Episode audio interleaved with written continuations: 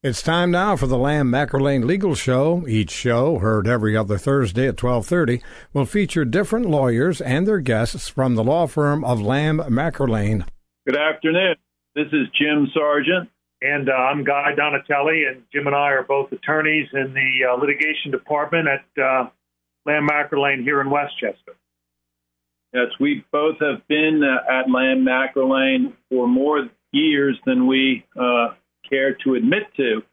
But we both uh, have tried a number of cases together and um, separately, uh, bench trials, that is, to a judge alone, jury trials to uh, a jury of 12 or 8 uh, in Chester County and surrounding counties and in the federal court. So um, we thought, Jim and I thought, that what we would do because it is our understanding that civil filings uh, in the courts in Chester County uh, have been on the rise, is that we would uh, discuss for the next uh, half an hour um, the, the concept of suing somebody for money or defending uh, against a claim brought uh, against you for money. And be- before we start, we want to read I'd like to read a, uh, a saying from a 17th century, 16th century philosopher. It goes something like this Avoid lawsuits beyond all things. They pervert your conscience, impair your health, and dissipate your property.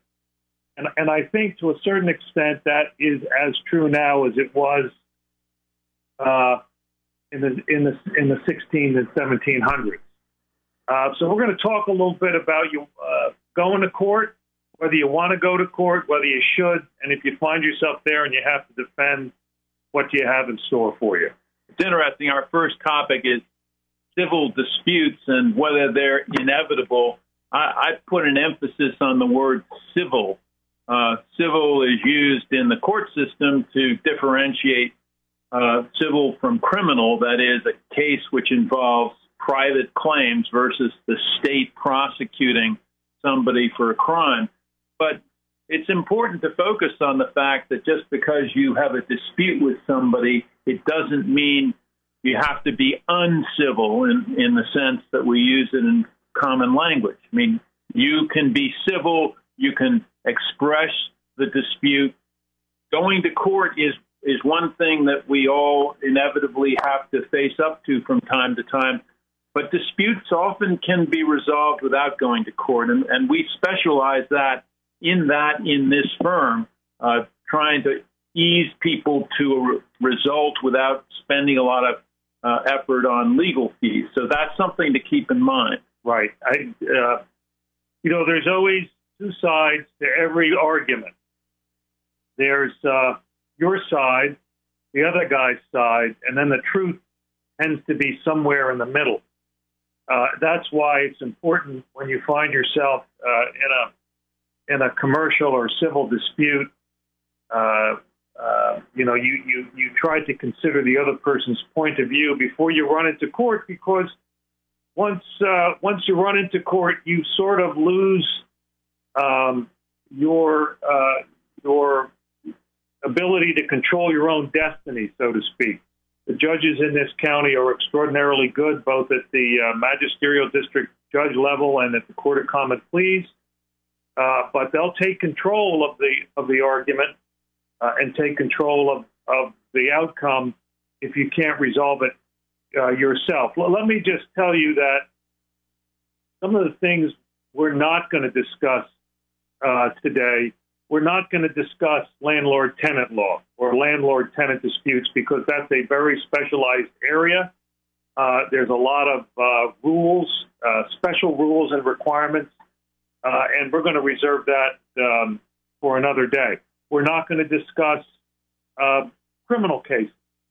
Uh, so if you're charged with a crime or you think you've been a victim of a crime, we're not going to discuss those as well. We're going to leave those for another day. And we're not going to talk about family law, divorce, custody, support, things of that nature. Those are all very uh, special areas of the law. We're going to talk about uh, breaches of contract, monies that are owed to you, failure of people to pay money, uh, car accidents, personal injury cases, uh, employment disputes, things of that nature.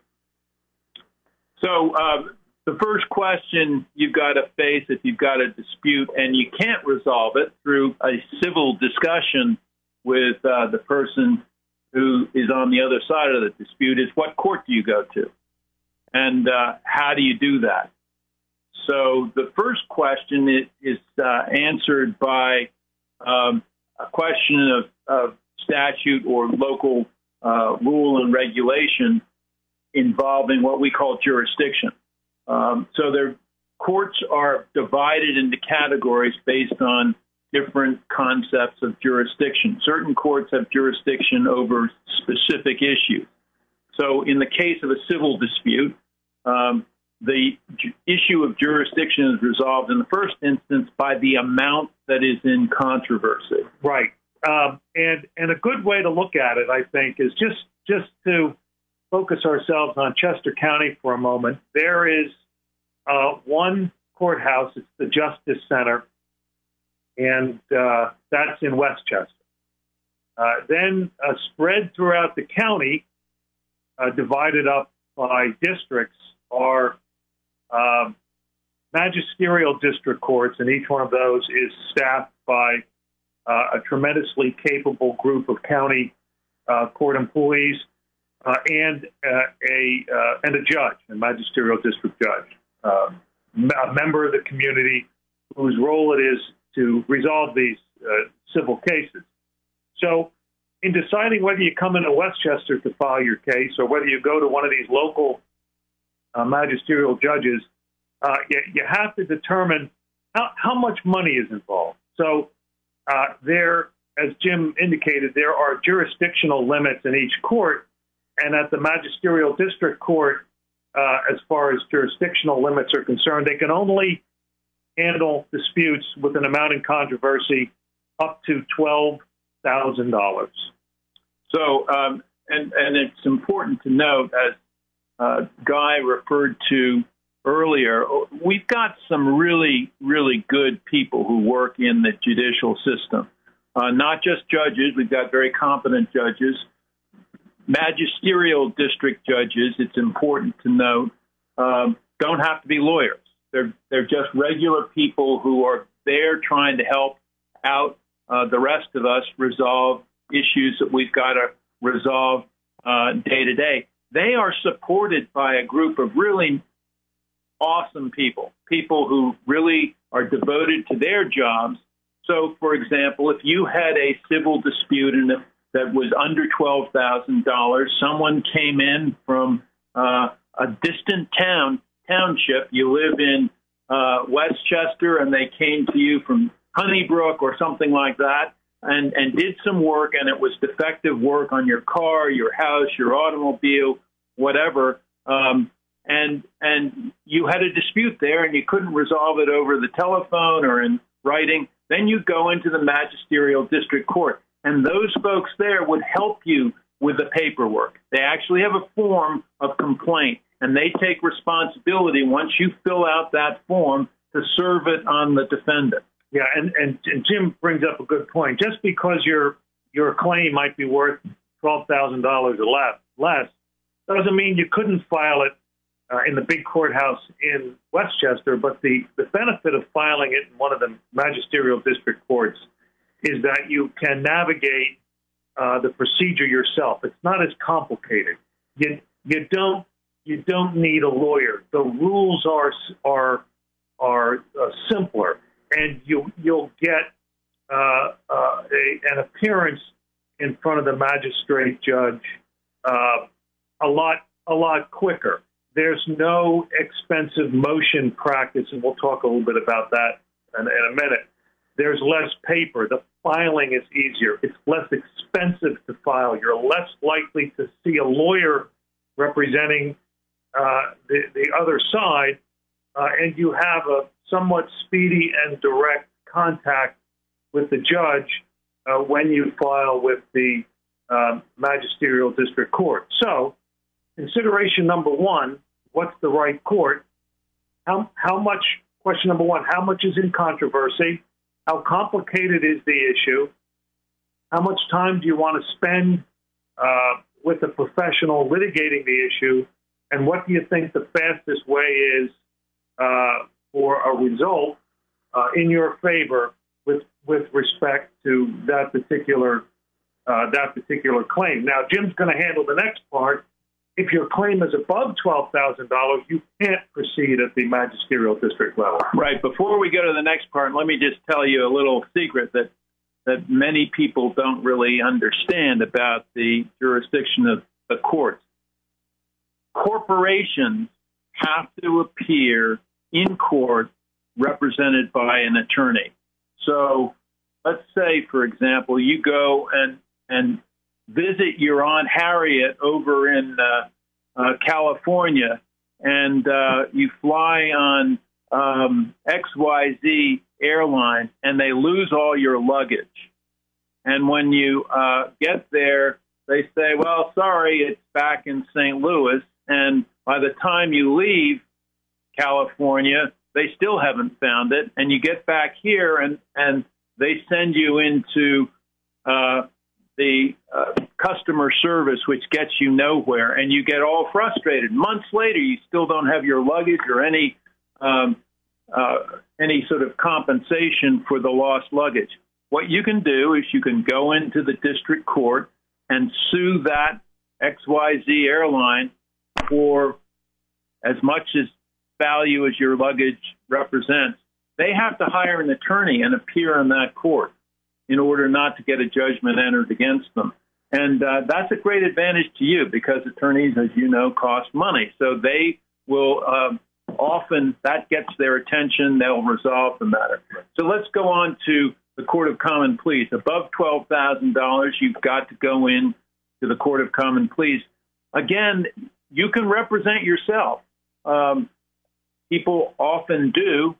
People hire attorneys largely because the um, the process, the paperwork is a lot more complicated, and you have to know what you're doing uh, in order to survive in that court without getting your case dismissed right off the bat. So frequently, people decide they if it's worth more than twelve thousand dollars, they're going to get an attorney involved. Right. And and what they do is, as as the party that has the beef against uh, some third party, you file what's called a complaint. And and um, this is where we're gonna we're gonna this is where you it's gonna start. This, this is where you're gonna see the, the the the difference between a small claims court like you see on TV with Judge Mathis or Judge Judy or someone like that, uh, where uh, you're advocating for yourself in a fairly simple environment. And when you go to the to the courthouse or the Justice Center uh, here here in Westchester, um, lawyers are expensive. That's why we recommended initially at the outset of this always try to resolve uh, disputes if you can, and there's no reason you couldn't hire a lawyer to help you negotiate um, a complicated uh, resolution of an important matter. But always try that first. But if but if you're now at the county level, uh, there there are no forms for filing a complaint. Uh, you, you you have to lay out your claim uh, in uh, factual detail that hits every element of your cause of action, uh, or else a smart lawyer on the other side uh, will will get it tossed out because you haven't done it right. And when Guy talks about a cause of action, what he's talking about is the legal framework for a particular claim. That's where lawyers can come in handy because they recognize that a set of facts establish a legal claim that won't get knocked out of court uh, because it's not uh, doesn't have merit. Right, and conversely, if uh, somebody does sue you um, in the court of common pleas, uh, and you file an answer uh, to that complaint with, with which you're required to do, or and you don't file it in time, or you don't say the right uh, words in response to particular allegations, or if you don't assert a, uh, a, a, a defense, and it might be a bulletproof defense too. But if you don't present it right on paper, you could you could lose the whole Megillah. So it's a, it's a little bit more complicated. It's a little bit more formal, and it's very lawyer and and judge driven. I think. So just like the um, the MDJ, uh, the District Justice uh, Court, in the Court of Common Pleas, things are differentiated based on dollar value. So if you have a, a claim that's above twelve thousand dollars, but it's below fifty thousand dollars, then what you will what will happen to your case is it goes to compulsory arbitration. Compulsory arbitration is just the first step um, in the in the proceeding. In compulsory arbitration, you still have to have the complaint, you have to have the answer, they have to be well drafted, you have to have all of your facts in order, you have to have witnesses, and you have to have documents that support your claim.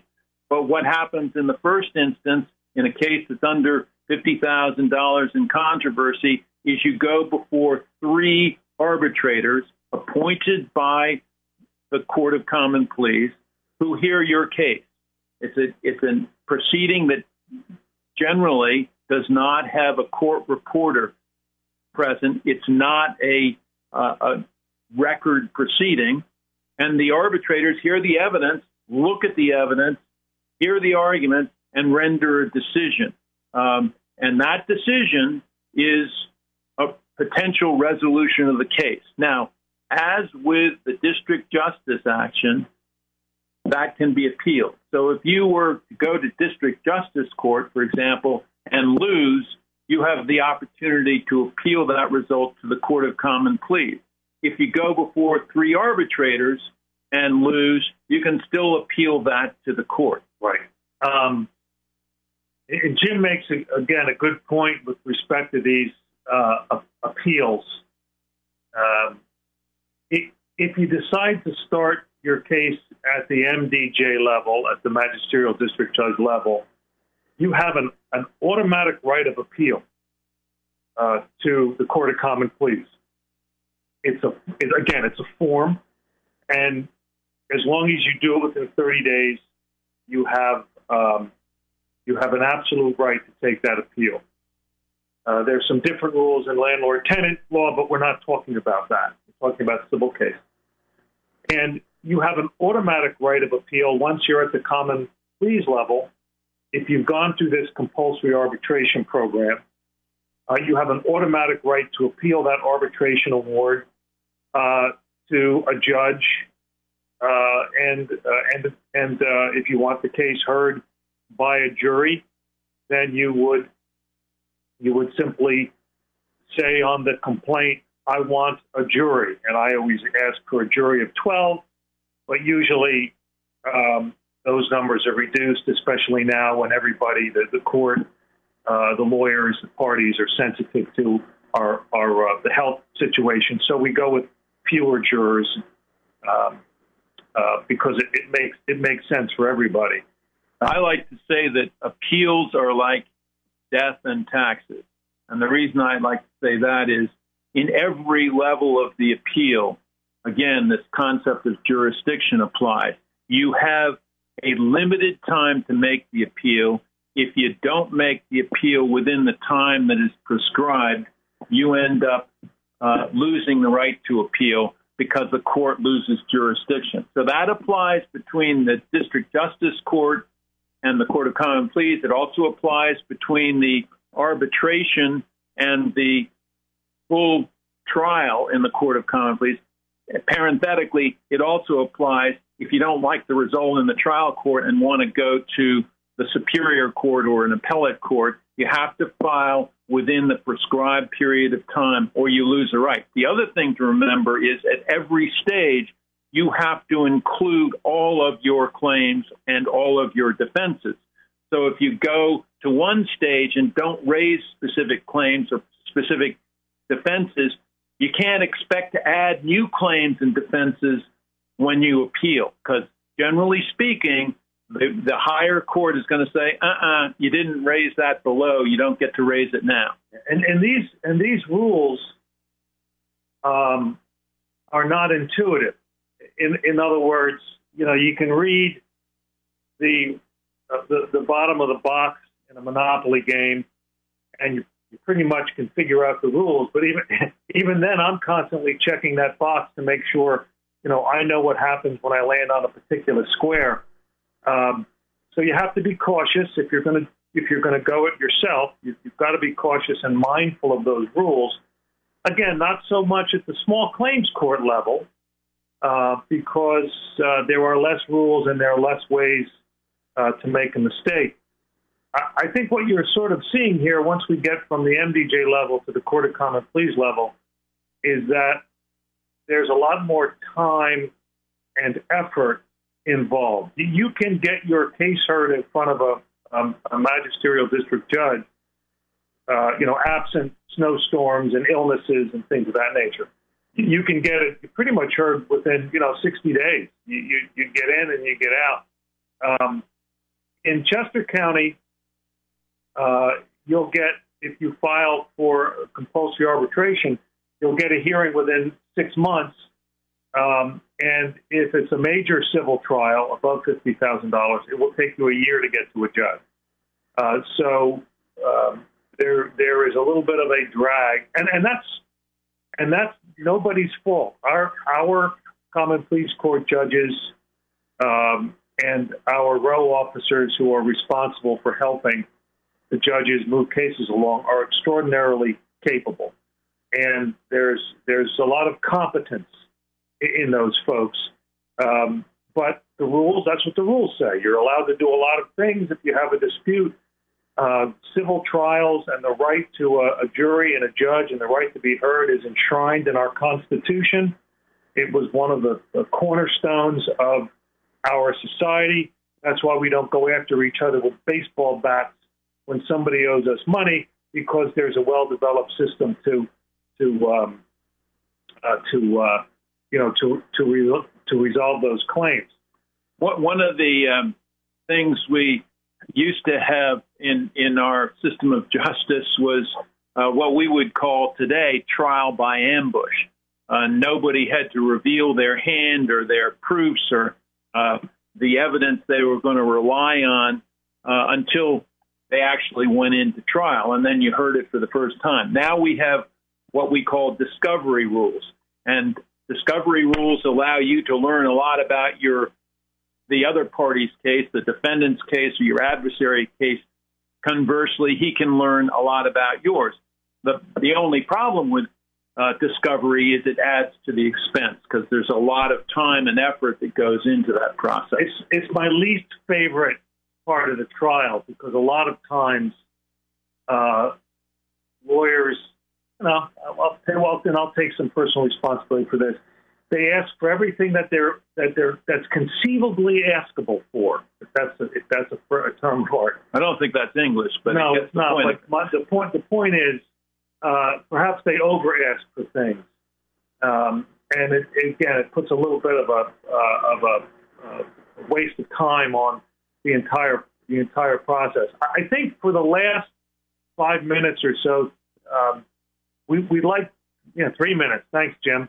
Well, uh, we'd like to go over some of the considerations, and we'll just maybe just go back and forth.